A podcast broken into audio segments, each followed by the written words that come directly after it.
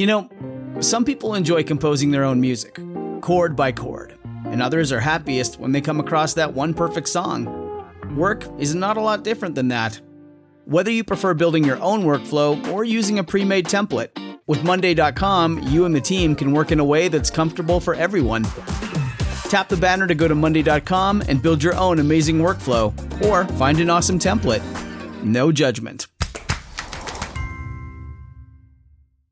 Say goodbye to your credit card rewards. Greedy corporate mega stores, led by Walmart and Target, are pushing for a law in Congress to take away your hard earned cash back and travel points to line their pockets. The Durbin Marshall credit card bill would enact harmful credit card routing mandates that would end credit card rewards as we know it. If you love your credit card rewards, tell your lawmakers hands off my rewards. Tell them to oppose the Durbin Marshall credit card bill.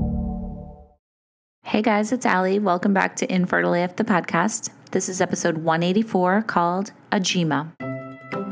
This episode is supported by Receptiva DX. The Receptiva DX test can help couples struggling with unexplained infertility. Getting pregnant isn't easy, as so many of you know. Many couples struggle with infertility, and unexplained infertility can be particularly frustrating. Women facing unsuccessful IVF may not know that endometriosis is the underlying cause, a disease that can impact the success rates of IVF treatments and often has no symptoms. The Receptiva DX test can help identify endometriosis before an embryo transfer, and it has the potential to save women the stress, anxiety, and cost of multiple failed IVF attempts. The good news is, multiple studies show treatment of women with a positive Receptiva DX test improves live birth outcomes by over 50%. Receptiva DX can detect all stages of endometriosis and help women make better decisions in planning for pregnancy. You can learn more at receptivadx.com or download their app, which is also called Receptiva DX.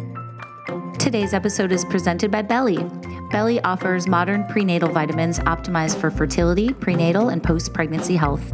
To learn more about how to optimize your fertility and pregnancy health, check out their vegan friendly, dairy free, non GMO vitamins for both men and women at belibaby.com. That's spelled B E L I B A B Y.com.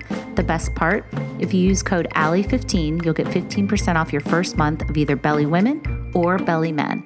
Again, that's code ALI15, A L I 1 5 for 15% off. Thanks, Beli. Okay, guys, so today I am talking to Ajima, who sent me an email and wanted to share her story. And she called in from Belgium on our Zoom call, and she's going to talk about her very complicated fertility and family building journey. It starts when her doctor went in to remove some fibroids and mistakenly amputated her cervix, rendering her infertile. And it also includes another traumatic medical experience when her sister in law, who is Ajima's surrogate, became paralyzed after receiving an epidural while she was giving birth to who's now Ajima's daughter. So it's not only a story about infertility and surrogacy and love, it's a story about racial disparities when it comes to Black maternal health and the injustice of medical mistreatment and so much more. So, without further ado, this is Ajima's infertility story.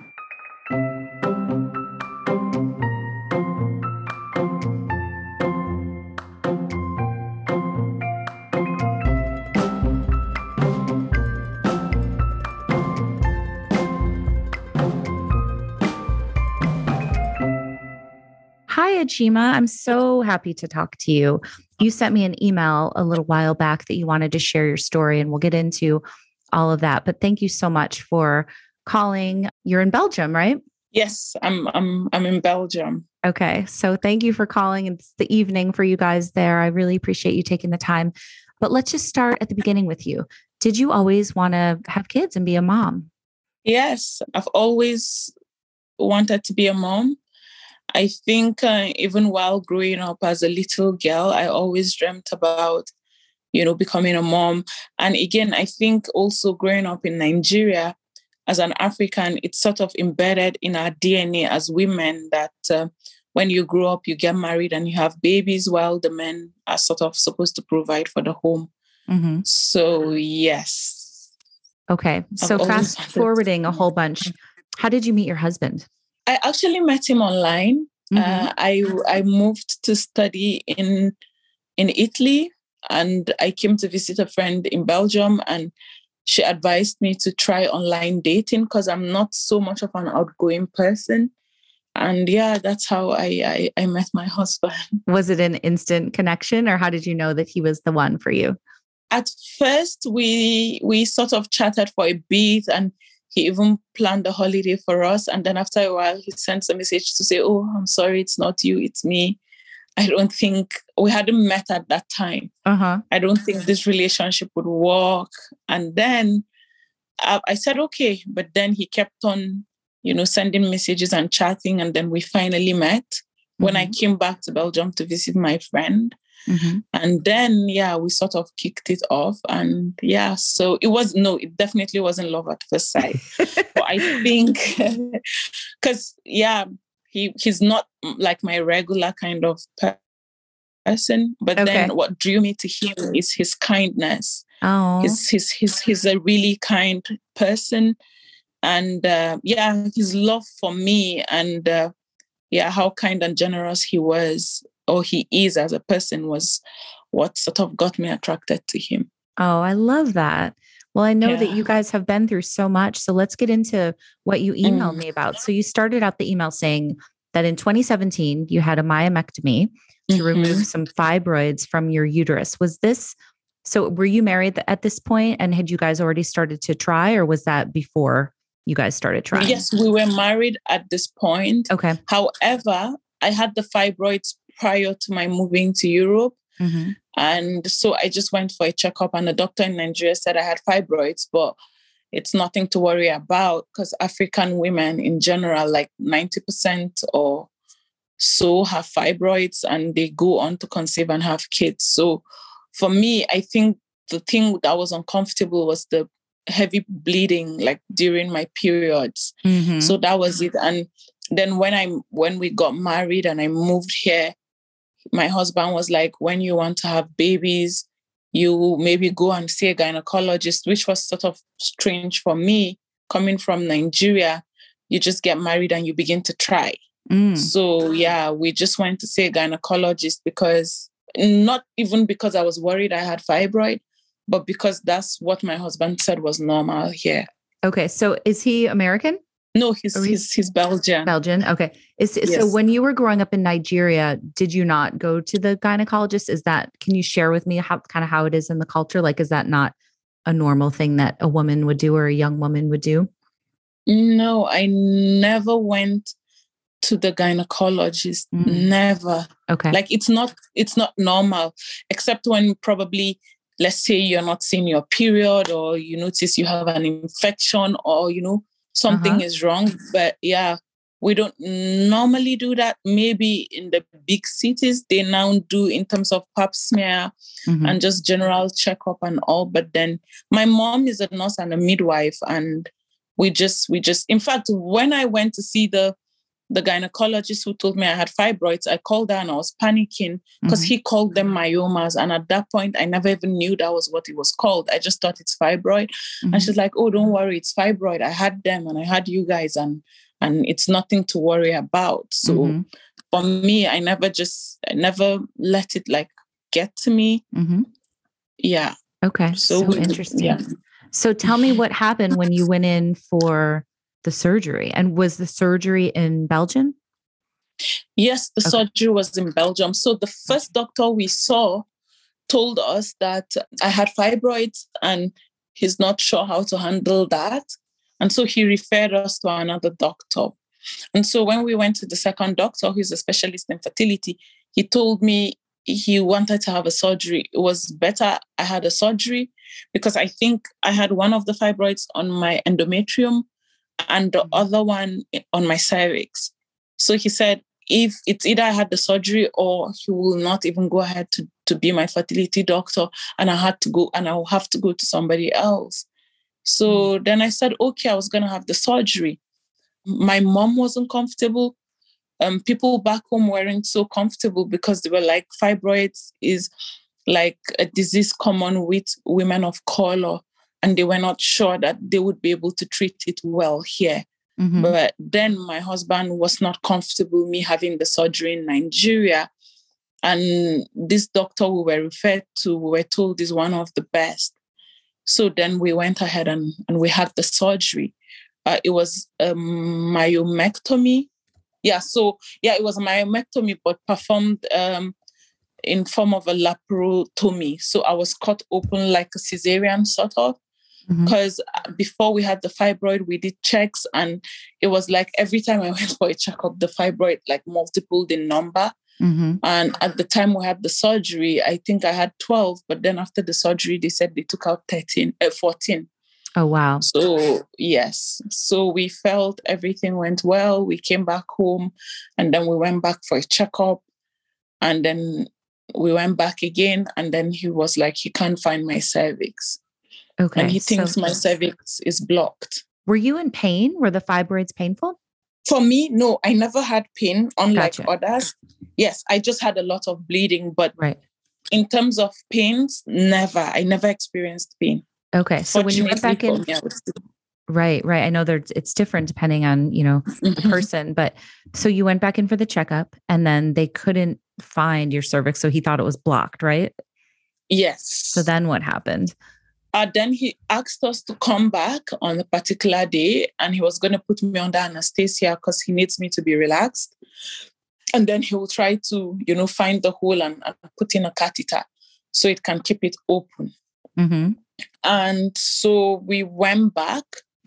And when I woke up, I had four holes on my belly. And I remembered waking up uh, I couldn't move and I was in so much pain. And I told my husband, I'm like, I don't know, like, do they sew the IUD to the wall of your tummy?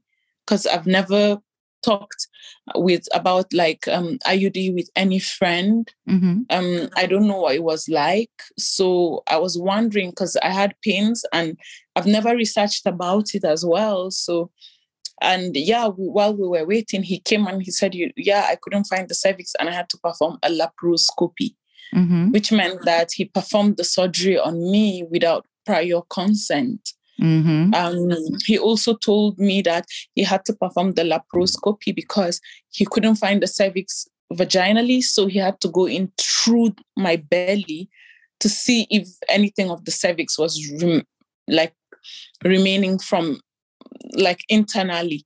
Because mm-hmm. then i he explained that there's the internal os and then there's the external os the external os is the part of the cervix that connects like through the vagina and then the internal is the one that goes into the belly. But then he said he couldn't find it and he would be referring us to a, a, a professor and gynecologist in one of the best university teaching hospitals in belgium uh-huh. and mentioned that the guy would be able to recreate a cervix. Okay. So basically, yes. what happened, what, what you wrote was the doctor mistakenly amputated your cervix, which yes. thereby rendered you infertile. So when did they discover that they had that the doctor had done that, and how how did you feel when you heard that? I mean, that was you said it was a lot of turbulence, which makes a lot of sense. Yes. So after he, the way he said it to us casually was like, "Oh, you would go somewhere and they'll recreate the cervix, right? Mm-hmm. So even at that point, we didn't understand like the intensity of what had happened. Right. You know, and on getting to the professor, he said, Oh, have you been on your period? I said, No. He said, Why? I said, Because we were put on the medication to stop my period because he needs my uterus to heal. He said he found that strange because after a myomectomy, I should be left to bleed so they would be sure everything went well. And he asked us to stop the medic asked me to stop the medication immediately. It was lutein mm-hmm. he then told me that i should go back home between five to six weeks. I would see my period and then i should come back. And then i asked him i said no he said he hopes that i see my period and it flows out. So i then said if i how do i know when i'm on my period if it doesn't flow out. He said, mm-hmm. I'm going to feel the pain. And I said, oh, usually when I'm on my period, I have no cramps. Mm-hmm. So how do I really know I'm on my period? He then tells me this time around, you're really gonna feel it. Mm. And he said, for my sake, he hopes that even if it's just like spotting or, or drops of blood, I have them. So I said, okay. And what if the blood is not flowing? He said he's not going to talk about that until like he would he, likes to he would like to get to that bridge before we cross it Right. so we said okay and then we left uh-huh. and so five weeks later, I felt the cramps and we called and we immediately went back. And so when we went back, first I was with a doctor, a gynecologist, but I think he specialized in ultrasound. So he checked, he went in and checked for over an hour and he said he can't find nothing. Oh my God. And I told him, So what does that mean? He said he would let me go back to the professor and then we discuss. So I went back to the professor and then they checked. They went in with a steering like um like the steering of a radio, like camera, and they were splashing water. I think Mhm. in the hopes hopes that they would see like a bubble. right. And he had some equipment to dilate, like the the to put like different sizes and twist and twist and then push the next big size uh-huh. until they are able yeah um so dilatation i think it's what it's called Okay. but when they checked and they checked and they checked he now said we should follow him to his office and i followed him to his office and we're still smiling and talking and i'm like okay um so now what do we do he then looks at me and he says what i've been asked to do has never been done medically and so it has come to the end of the road for you and i and Oh I said, I don't understand. They said you're the best in Belgium. And he says, I'm a very pragmatic person. Medical science isn't there yet. The cervix is a muscle and it cannot be recreated. Uh-huh. It helps to keep the weight of the baby in. hmm It um, protects the fetus from infection. And uh, yeah, he said it has several functions. And yeah, he he then said, I have I have these are the options for me if I want to become a mom or if, if my husband and I want to become parents.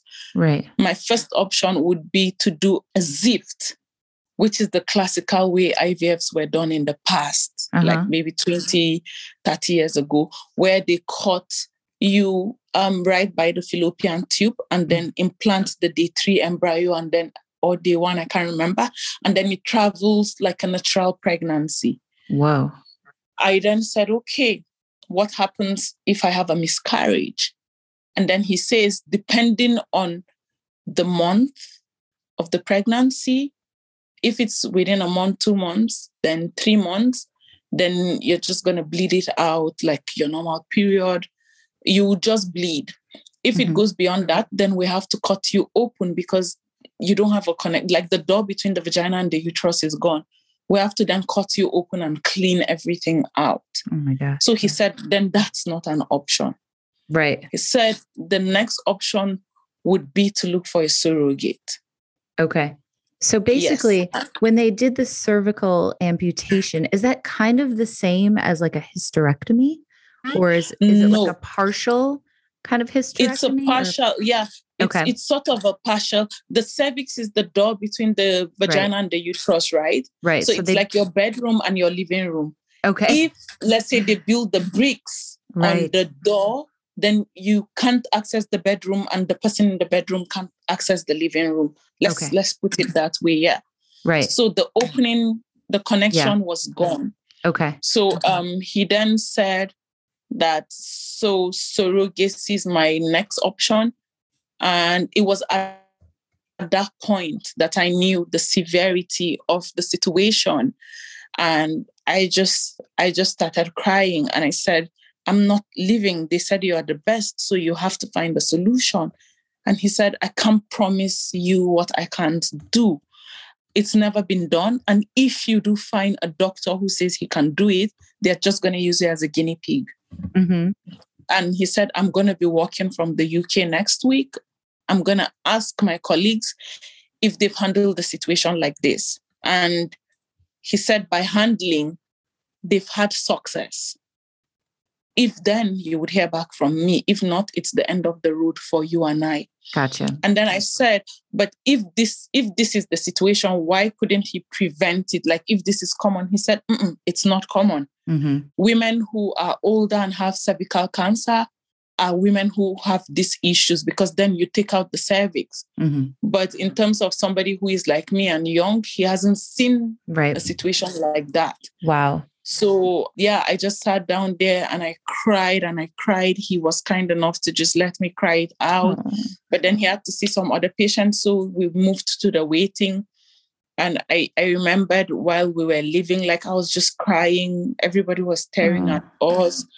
And on getting into the car, I called my mom and I just cried and like I cried because again, for me, I think most of my I think my DNA as a woman is being built by my background and my experiences as a Nigerian woman. Mm-hmm. And I feel, or till date, like I feel like I'm not fully a woman because I cannot experience pregnancy. I don't know what pregnancy feels like, Mm-hmm. you know, and that has been taken away from me. I can never, you know, I, I like the choice to be pregnant has been taken away from me. Right. I would never experience, you know, the morning sickness, the flutters, the kick, my body changing. Like I would never be able to experience those. I'm so sorry.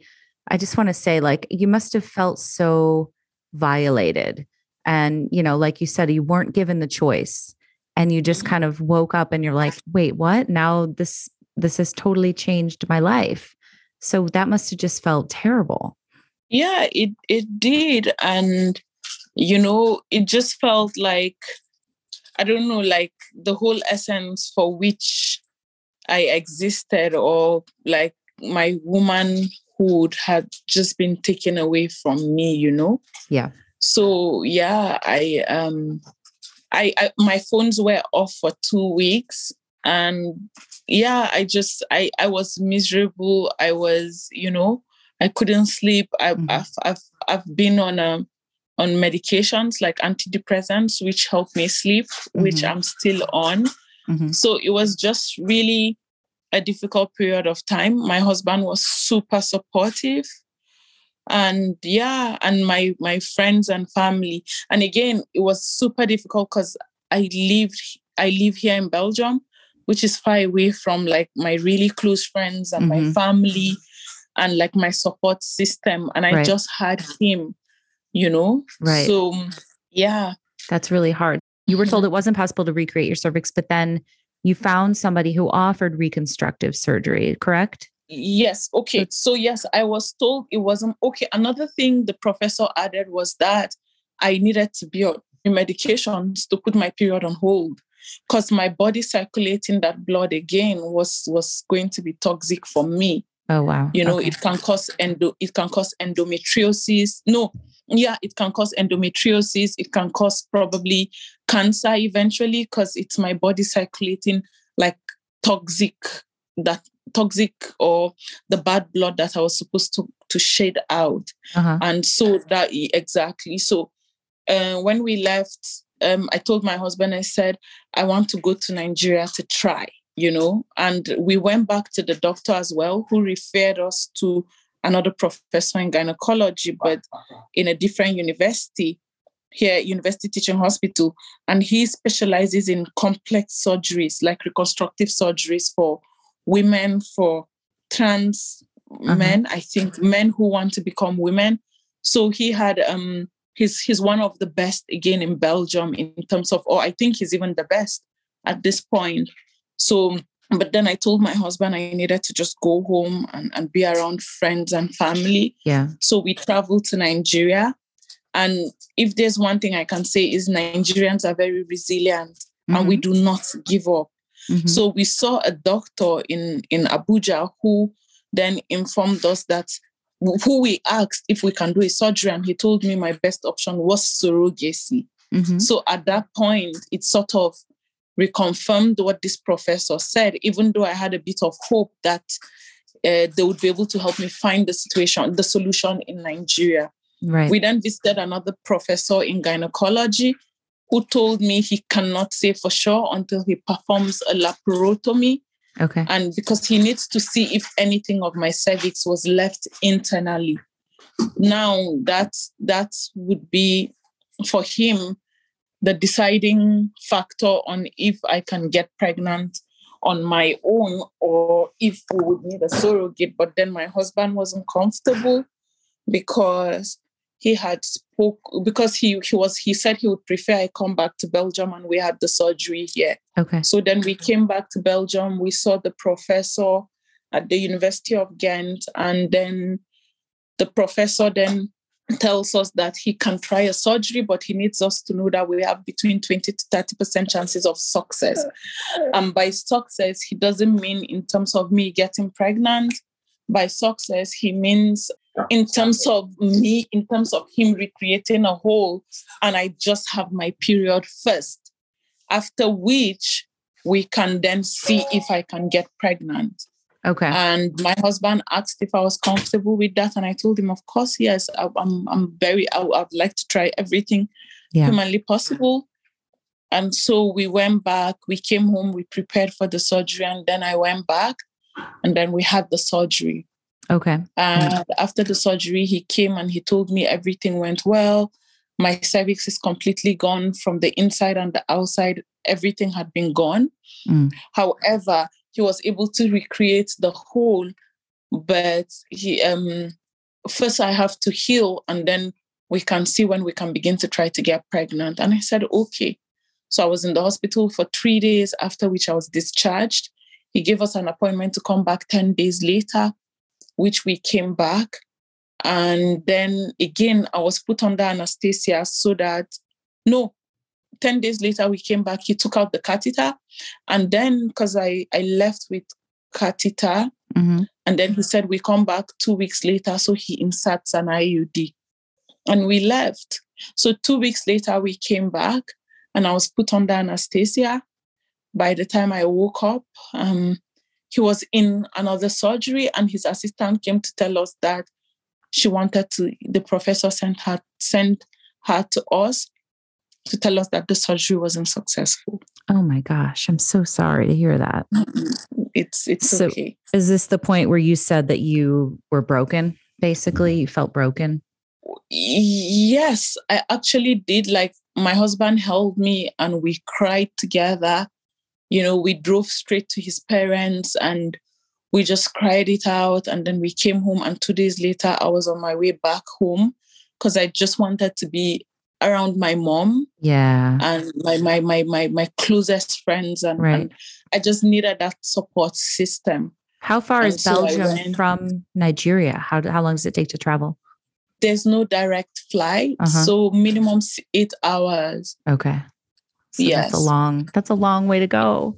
But i get it. You wanted your mom and your people. You needed your, your yeah. best friends and Yes. your family. Yeah i get that. Exactly. So yeah i went home and then I, I I I just I cried it out and I, my mom just pampered me. I, I didn't do nothing. hmm I was just she would uh, they would cook and and give me and everything was just done. She just wanted me to rest and she Yeah. really did take like good care of me. You know. yeah and I, I- if you don't mind me asking how old were you at the time Uh, I am 37 now. Okay. So this was in 2018. okay Uh, yeah, so maybe 34, 32. Yeah, 34, 30. Yeah, 34, 35 33, 34. Yeah.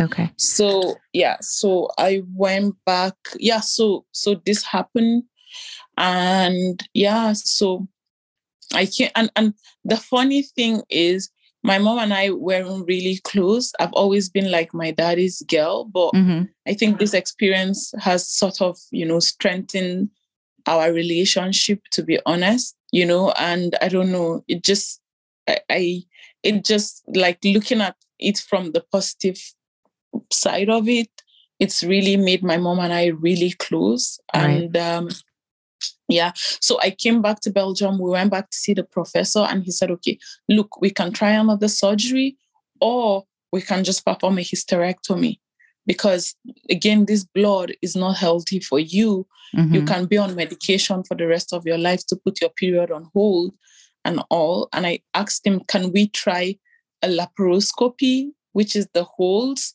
Mm-hmm. He said he wants me to know that every laparoscopy has a chance of leading into a laparotomy. Mm. And I told him, I said, my body is tired. Like I'm so tired. Mm-hmm. I'm not sure I can do that again. And he said, well, he just wants to be honest with me. And I said, okay, I want to think about it. And we left. A week later, I told my husband, I want to have another surgery again. And he's like, are you sure? I said, I'm positive. I want to try everything humanly possible. So tomorrow I have no regrets of what if, you know? Right. And so we called the professor and we went back and I asked him if he can assure me that he would do everything, you know, humanly possible with a laparoscopy, which if it didn't work, then we can turn into a laparotomy. And he said yes. Mm-hmm. So we fixed the date for the surgery. And then I went back and I remembered being wheeled into that theater. And while they were prepping, for the first time, I just wanted to get off the bed and run away. Mm-hmm. I, I Yeah, just had exactly. an unrest in my in my spirit, you know. Yeah. But then I stayed, and you know, before I knew it, they administered the anesthesia, and then I dozed off. And I remembered when I gained consciousness, before I opened my eyes, the first thing I did was touch my belly to try and figure out if it was a laparoscopy or a laparotomy. Uh-huh. And when I saw it was a laparoscopy, I was like, "Thank you, God."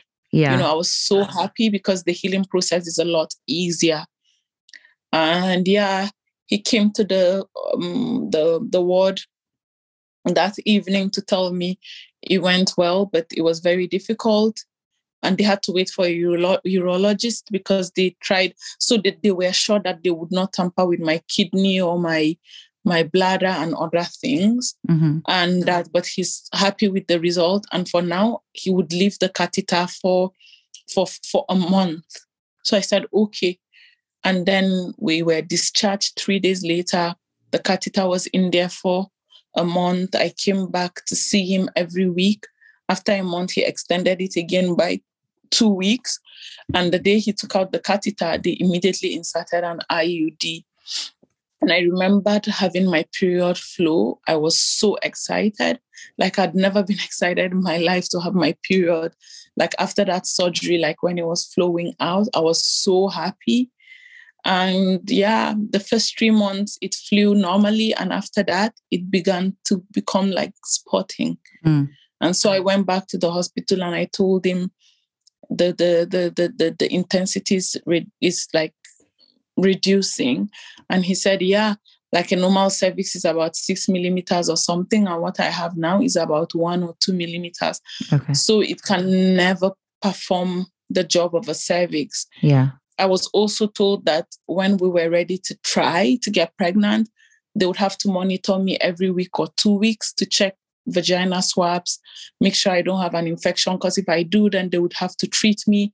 I have to be on bed rest because the hole they created can't serve as a cervix, which means that the weight can probably lead to a tear. So Right. then, yeah, I said, okay. And then after, I think, four or five months, my period gradually stopped completely. Okay. So it wasn't flowing out again.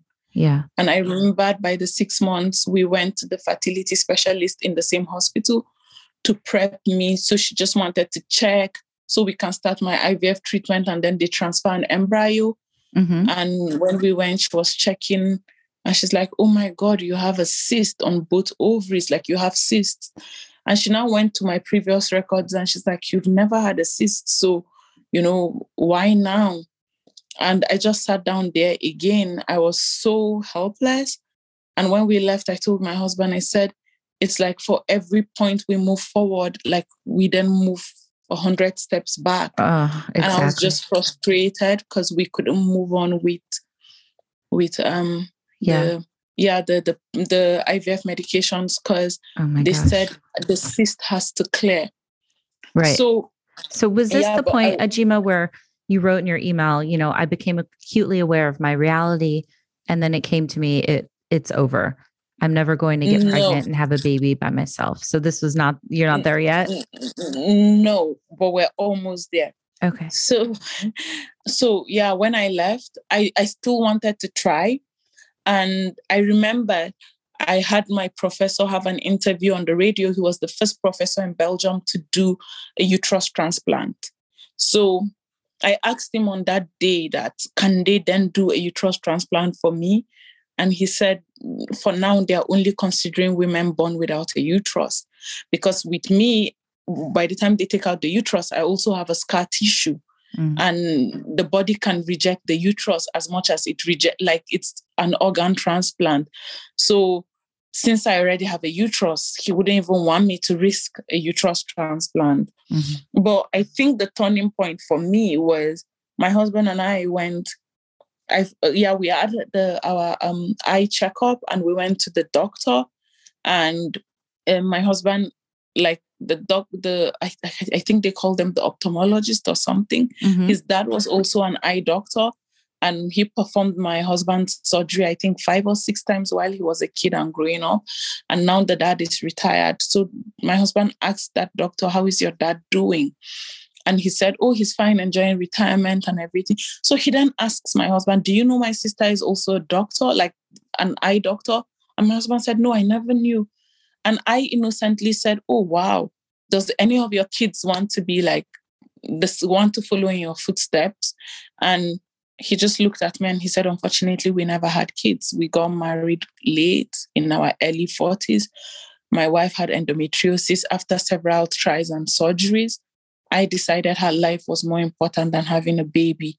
And at that point, it broke my heart because I knew how sensitive it was to me when people ask that question, like mm-hmm. going through my journey. Right, exactly. And I just had tears in my eye and I was like, how insensitive can I be? Like, why would I even Aww. ask that question? And then I told him if it's any consolation, like this is what my husband and I are currently going through. And he said, I'm not a gynecologist. But of course, I trained as a doctor before I specialized in this field. And I can tell you that you can't keep twisting the hands of fate. Mm-hmm. And so that was the turning point for me because Belgians are not like open, they're very closed. And it's a professional relationship we had. Mm-hmm. Right. And while he was talking, I just had tears and goosebumps. And immediately we stepped out. I told my husband, I said, I'm done. Yeah. And he's like, I don't understand. I said, that was God speaking to me. Uh. Like it just seemed like a normal conversation, but what are the odds and chances that this conversation would come up? And I said, I'm done. And he looked at me and he's like, But you've been through so much because you want to do this. I said, Yes, but I'm done. And I was just crying in front of the office. He just hugged me. And then he told me, Okay, okay, okay, we're done. And so yeah, so that was the turning point for me. Okay. I'm so sorry that you went through all of that. Um, but yeah, yeah I, I feel like sometimes you have those moments where you have conversations and it's almost like this conversation was meant to be like you were meant to have that conversation in that very moment with that doctor. So tell me about the next part of your story, which is when your sister-in-law mm-hmm. offered to be your surrogate. How did how did that happen? Okay, so early on in the journey, like when I went back home and I cried to my mom and everything, my mom wanted to be my surrogate. But then my mom is in her mid 50s. Mm. So I didn't want to put her in at risk. And then my elder sister offered.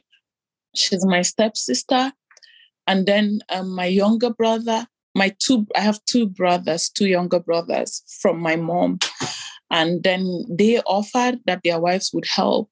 Now, my immediate younger brother just got married and they don't even have kids at that point. Mm-hmm. They didn't have kids. And I said, no, you can't tell her to give me a child when she hasn't given you one. Right. And then my youngest brother now says, okay, my wife would do it. And I said, no, like, mm, it's too close to home. That's one. Two, I don't want anybody to tell me, oh, I gave you that. You couldn't do this for yourself.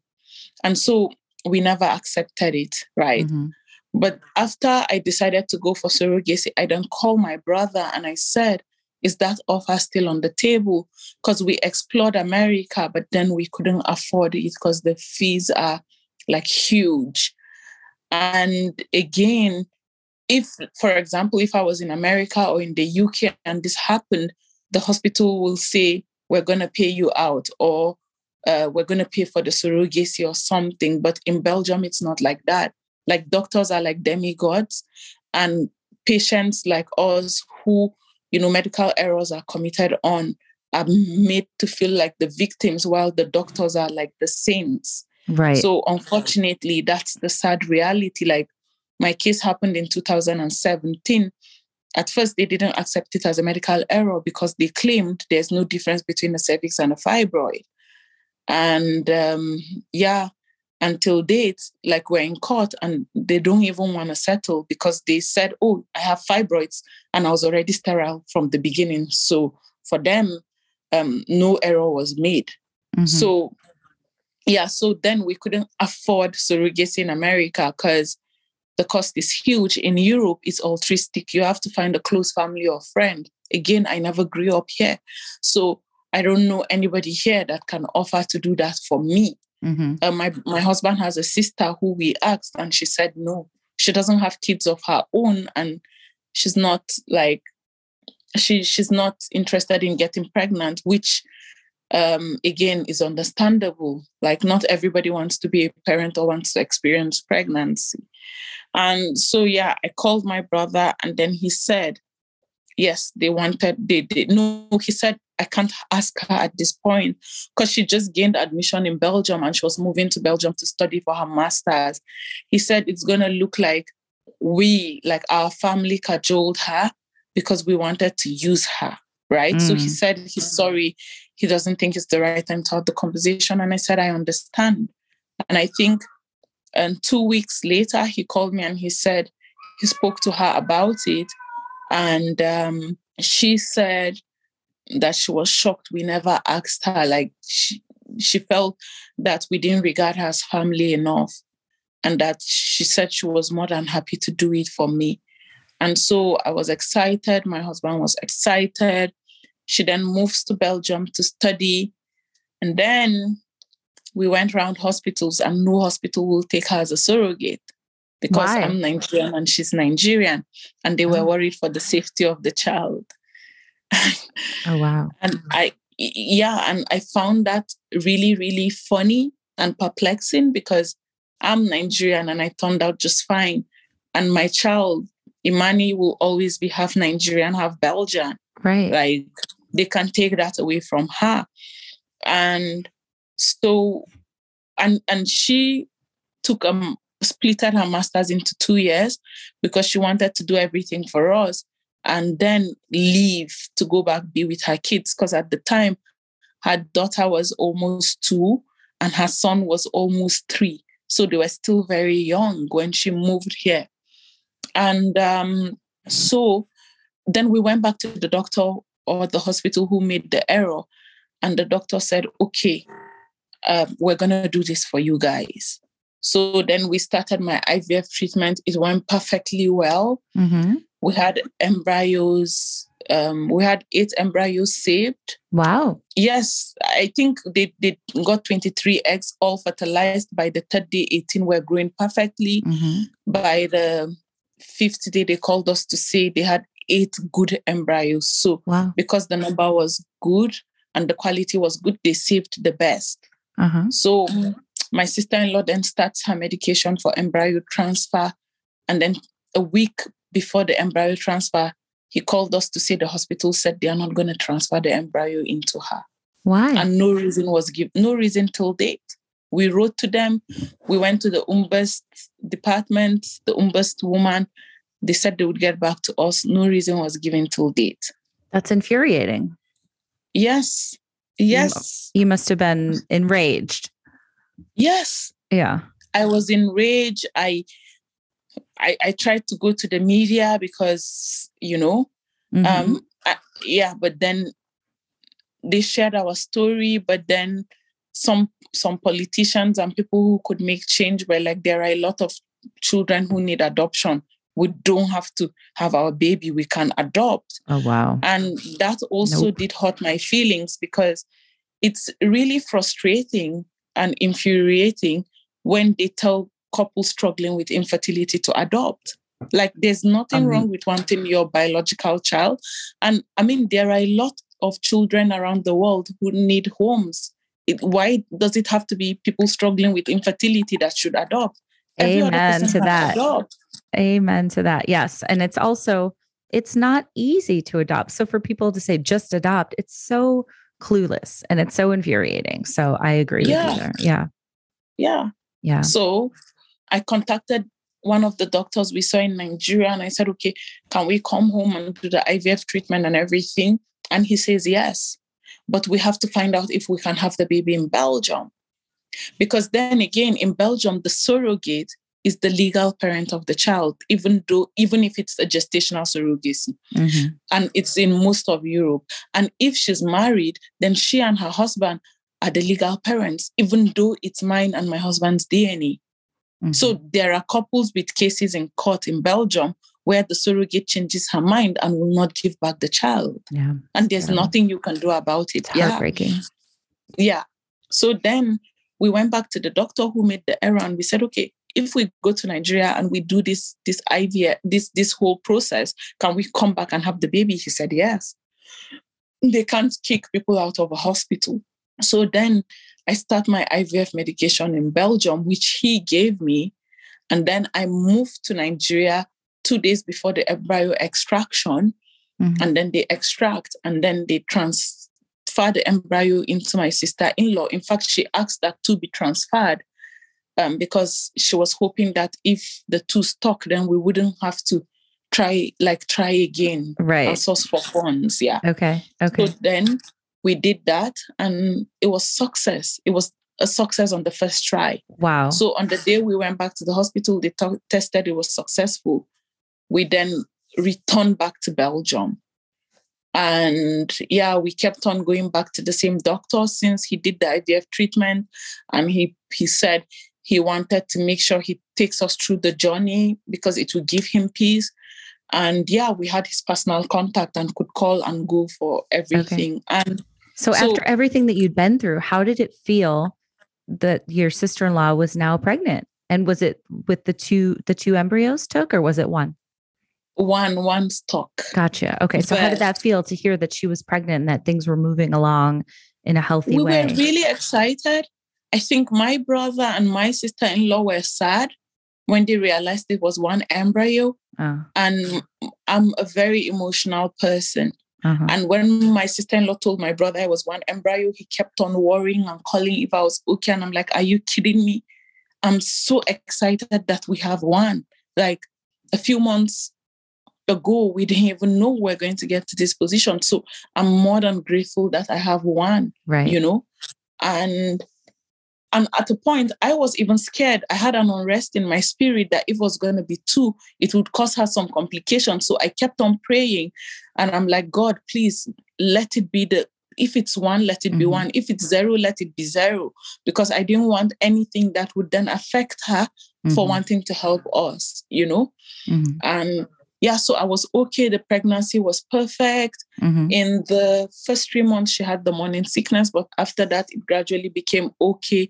You know, for me, it was a bit challenging living in the same house with my surrogate because every emotion she was going through or every feeling, I felt helpless because there was nothing I can do, you know. And right. sometimes I felt, oh, I wish I was going through this this this i was going through this on my own but then apart from that, she made it easy. Sometimes she would send me videos of the baby like moving. Sometimes she would tell me to touch the baby's kicking. I kept on asking her, like, has the baby started kicking? Have she not say no, it's just flutters now, and things like that. So she was super, super supportive. Uh, of course, when she was moody or angry, it then affected me because, yeah, she's carrying my child. And like they say pregnant women are very hormonal. Mm-hmm. So sometimes it felt like I was walking a bit on egg- eggshell. But in general, I think it was a very good relationship. And I would say like we had complete like um we, we I wouldn't say we had a lot of issues to be honest. It was mm-hmm. easy, you know, and she made it really easy for me as well. And yeah, so I remembered by the eighth month, she opted for cesarean because with okay. her second baby, she had a cesarean. Mm-hmm. And so she told them that um, she would prefer to have a general anesthesia. And they said they would prefer to give her an epidural. And now she wasn't comfortable with an epidural because with her kids, she had them with my mom because again, my mom is a nurse and a midwife. Mm-hmm. So in Nigeria, like when you have a baby, your mom comes to stay with you for the first three months to teach you, you know, how to take care of the baby and be there to support, you know. That's so, So awesome. she I love that. Yes, yes, yes. It, it we call it omugwo. So it's a tradition. So Okay. she went to my mom instead of her mom because my mom is a nurse and a midwife. So it made it easier. And during all her births, my mom was in the hospital. So my mom never let her collect, like take epidural, because she said if anything goes wrong, then then she's screwed, you know. Um, so I remembered when they insisted she takes the epidural, and then they said, oh, if if the baby doesn't cry or is not awake, then they have to put the baby in the NICU. Mhm. And she was like, okay, she will take the epidural because God forbid something happens, then it means that all this was for nothing. Right. And I asked her, I said, Are you sure you want to do that? She said, Yes. And so we left. We came back a day before the birth just for prep and check-in and everything. And I mentioned to the midwife, she's not comfortable with an epidural. And the midwife said, Oh, don't worry, it's going to be fine and everything. And so we left. And the next day we came, they prepped her, they took her into the theater before me, before my husband and I, and they prepped her. And when we came, the first thing she told me was the epidural was so painful. Oh, Um, and I'm like, I'm so sorry. I'm sure it's nothing. And so the baby came and uh, they I hear that baby. I hear her in the background. Yeah, she's it's the monitor, so she's crying, but she would sleep off soon. Yes, Oh, it's so it's it's monitor for her. Yes, it's bedtime. And I have She to tell our bed. listeners, I did get to see a little glimpse of your gorgeous little girl. She came on screen and- and said hi, and she's so cute. Thank you. Yeah. So, So so the baby did did come, obviously, because she's uh, how many 17, 18 months now. 17 months now. Okay. So But Yeah. unfortunately, something another medical error happened with your sister-in-law, right? So tell me what happened. yes. Yes. So again, they insisted she took the epidural. And in the morning, like so after the they took out the baby, they handed the baby over to me and I told them to hand her over to my husband because if there was one thing I didn't want to do was let my sister-in-law feel alone and like she's giving us a baby and our attention is all there. So my husband left with Imani while I stayed back with with Susan. hmm And yeah, so I called my brother. They spoke while she was being stitched, and then we went to the recovery room. And then we called family. We were excited. Then we went to the room after she was okay from the recovery room. You know, she laid down. We were, you know, chatting and calling family and friends hmm excited. The next morning, the nurse came and said she has to try to stand, you know, and she said, Yeah, mm, she will, but her legs feel weak. And he said, Okay. He came, he took out the epidural and said she should rest. In an hour, he will come and help her stand. 30 minutes later, she came and she said, I should help her stand. So I tried to lift her up, and she and I, her weight just pulled me down but she didn't fall. She was squatting on her knees. And so I kept on pressing the emergency and Mhm. they came and he tried to lift her and she felt like a log of, like a stone. She was oh my so God. heavy Yeah. and we had, he had to call more people. And then they came and they put her on the bed. And then he called somebody else, like the anesthesiologist and other people, and they came and they were asking her to lift her leg. She was lifting, but then it gradually stopped. And then they tried to hit with like different things to prick her with like needles to see if she has feelings. And gradually the feelings left. And So sorry. so think- she she was paralyzed. she's paralyzed now. It's almost two years. Yeah, she can't pee or poop on her own. Oh my goodness. That's Yeah. just She's, she's she's paralyzed. Like we wanted this child so bad. We prayed for for for for Imani. We even gave the child a name before we knew how we were going to become parents. You know, Mhm. I have her name tattooed on my left wrists for Mm. days in which I was down to remind me that if I gave up, it meant I gave up on on this child. Mm. So, but if we knew that it was going to lead to Susan being in this situation, I wouldn't have started the journey. I, course, I love yeah. Imani so much, but at the same time, she reminds me of Susan's situation. Right. You know, like mm-hmm. they took away my ability to to be a mom, to, to to experience pregnancy, you know. Now they're taking away my ability to fully be present, like be a mom to my child, you know. Because constant and, reminder of what happened to Susan. Yes, but apart from that, the first two weeks or even month was difficult. I resented the child. Mm. I couldn't mm. bond with her because of Susan, right? And we didn't pay a dime for this. Right. It's somebody who helped, and it made me question my faith in humanity, my faith in God. Like, if there's a God, how can somebody help? I think this is the biggest sacrifice someone can can make. Mm-hmm. Like, she left her kids, her husband, you know, to help, and she's in this situation. Yeah you so eloquently in your email that you wrote to me you said she walked into the hospital have the baby and left uh-huh. in a wheelchair and yeah. now the hospital isn't taking responsibility no no they claimed the it's an african bacteria. They said it was paralyzed what? an african bacteria. An african bacteria okay. Yeah. Because she yeah. was carrying your genetics? Is that what they were trying to say or? I have no idea. Before you leave Nigeria to Belgium to study, you have to go through series of tests and you have to have and they pick the hospitals.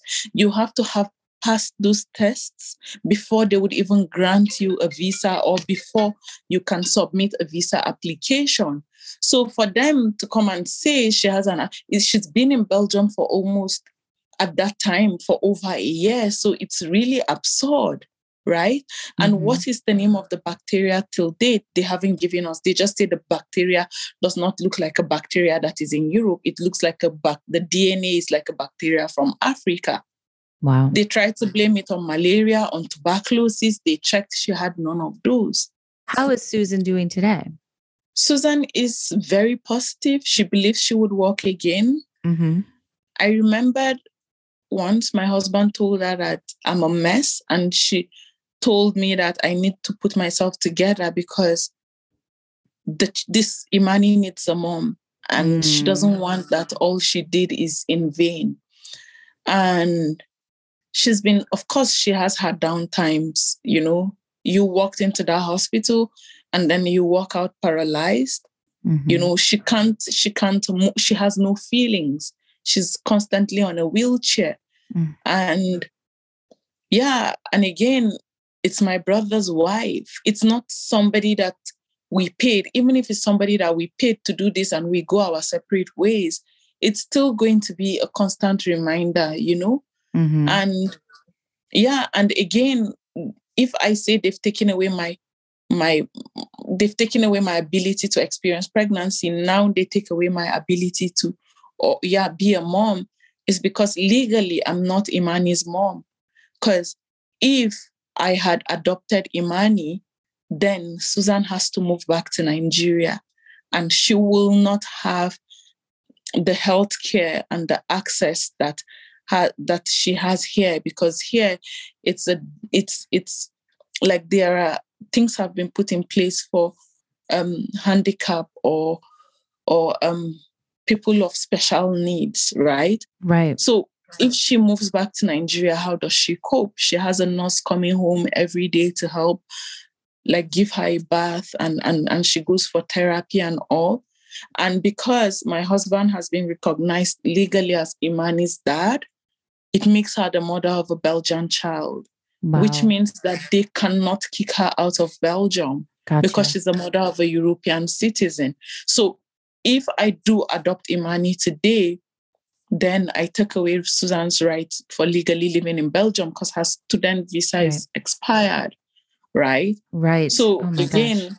on paper, I'm not Imani's mom. And mm-hmm. I also worry, God forbid, if anything is to happen to my husband, would I ever be legally recognized as my child's mom, you oh, know. Oh, wow. But then again, it's a sacrifice I have to make because she also sacrificed so much for me. Like you see how you saw how Imani was with me. I'm her mom, but on paper or legally, I'm not her mom. Yeah. You know, like in last year I traveled to Nigeria, but because we needed to arrange some documents for me to be able to travel with her, I couldn't. I had to go on my own because it was impromptu. So it's still very, very like it's still a complex situation. Susan's kids are still back in Nigeria, and we're trying to find ways for them to reunite with her because they're still very young. Mm-hmm. She hasn't been to Nigeria since this hap- happened. Wow. Her mom is of age and she hasn't seen her mom and her Yeah. brother. And yeah, my brother is also, you know, it's been difficult for him as well. Right. Um, it's it's it's been difficult on the whole family. Of course. It's of been course. And yeah. One and- thing you wrote is, you know, my sister in law's action is an act of love and Mm-hmm. selflessness, and she does not Yeah. deserve to be in the position she's No. in. I want to say, No. though, you know, this whole story, there's so much love with all of your family members helping each other out and being there for each other. So that's one thing that I know there's, it's so complicated and you guys have a long way to go and figure this all out. But I love that the love in your family really permeates everything else. So thank you for sharing that part of it too. You're welcome.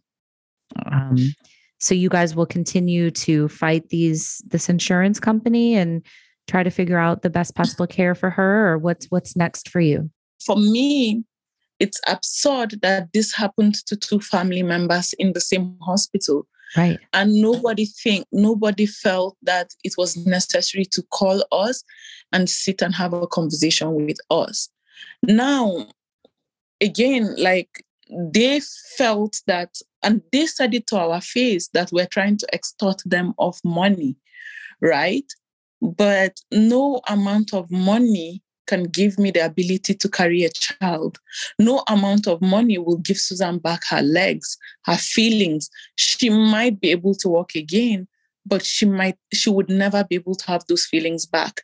Her poop and her pee is being taken out manually every mm. single day you know?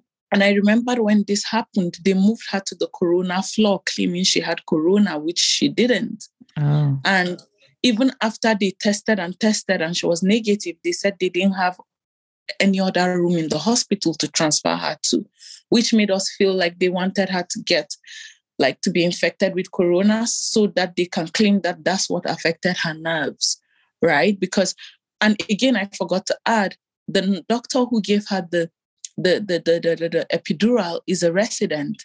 Like you cannot put me in this situation and then somebody comes to help and then you pick somebody who is learning the job to give my it's an epidural is a delicate delicate um procedure Of course. and yeah. yes some people have to learn but then there has to be somebody supervising the doctor supervising said she was there but she didn't have her gloves on and even after susan cried of pain they told her to calm down they're trying to do this right you should know that something is off right you cannot pick Right. a resident to do a heart perform a heart surgery like this is a delicate situation Right. and knowing fully well our family history with that hospital. It's one thing to make a mistake because we're all humans and we all err and we all make mistakes. But to not accept your mistake and treat us like we're animals or we aren't human beings is unacceptable. I remembered when the story went viral in Nigeria, Mhm. the hospital through their lawyer and the lawyer in representing the hospital and the insurance contacted us to threaten to take us to court if we don't stop publicizing the story Mhm. and we replied him and said you cannot you cannot ruin our lives and then take away our voices you want to take us to court by all means take us to court they also threatened to take susan to court for not paying medical bills you can't paralyze somebody Oh and God. insist that the person pays medical bills. And again, in Belgium, you cannot take them to court until you find a doctor who says a medical error was made. And these laws are so archaic and wicked and inhumane Mhm. in a developed country. Even in Nigeria, Mhm. like this would not happen. You know, and for me, it's not just about us, it's about people before us that they've silenced. It's about people coming after us. If two family members can have rare, two rare situations in the same hospital, then it tells you that there are a lot more people Mhm. and we've we've come across people like on who published their story who we've tried to contact to see if we can raise our voices together because this shouldn't be happening a cameroonian contacted us his sister went into that hospital in 2015 or 16 for an eye surgery she Mhm. came out blind oh and she's God. currently in Yeah. a whole home in belgium so there are Right. more stories Right. but people are scared because they don't know their rights.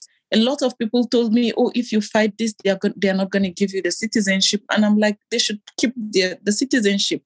I'm I didn't drop from a tree. Like I'm Nigerian, and I'm always I've always been proud of where I come from.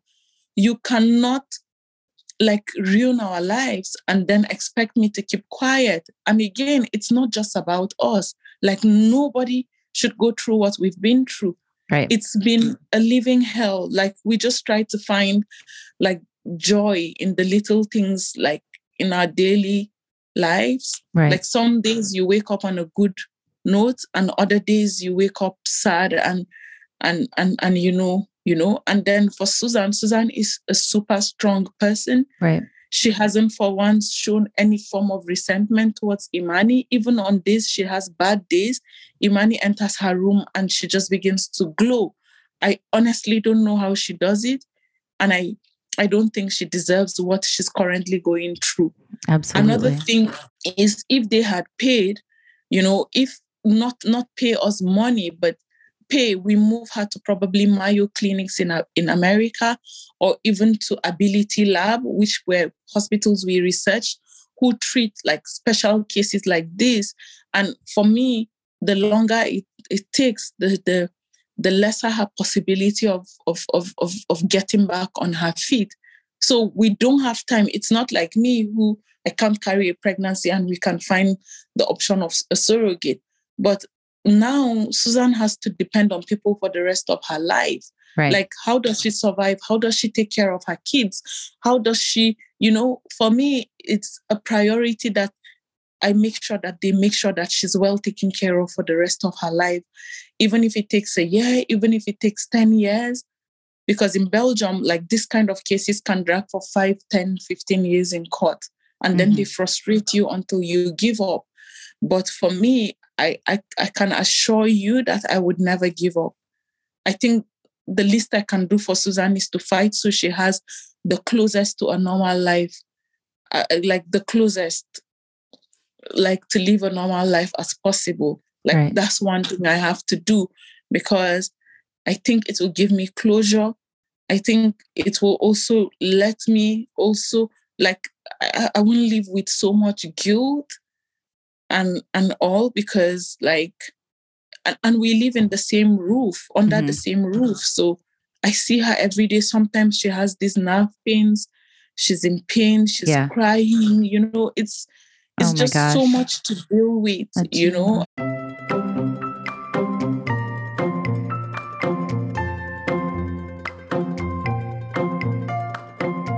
Thank you guys so much for listening. And thank you to Ajima, sending so much love to you and your sweet family. I'm really happy we got to share her story. And I hope you guys uh, listened to it and learned from it. And I also wanted to tell you guys, as usual, about Fertility Rally, which is a safe space. It is a community filled with more than 400 women globally and we've got four support groups a week. We have three private Facebook groups. We have a whole website full of content and videos. We do IRL events. Our next Fertility Rally Live is coming up in October, which is our all day event and bringing together of the fertility community's brightest voices and experts and inspiration. It's just a great day. So mark your calendars for that. It's on October 22nd. But I also want to let you guys know that if you want to join Fertility Rally, we open up again on September 1st. We have monthly or annual packages. memberships, and we are happy to have you become part of our fam. It is such an incredible community. Everybody is there to help each other out, cheer each other on, answer each other's questions, advocate for each other. It's really become unreal. So don't miss out if you are in this journey, if you are in the shit, you are not alone. Come and check out Fertility Rally on Instagram at Fertility Rally or check out our website, fertilityrally.com. You can always DM me with questions, and I hope to see you guys soon. Thank you so much for listening.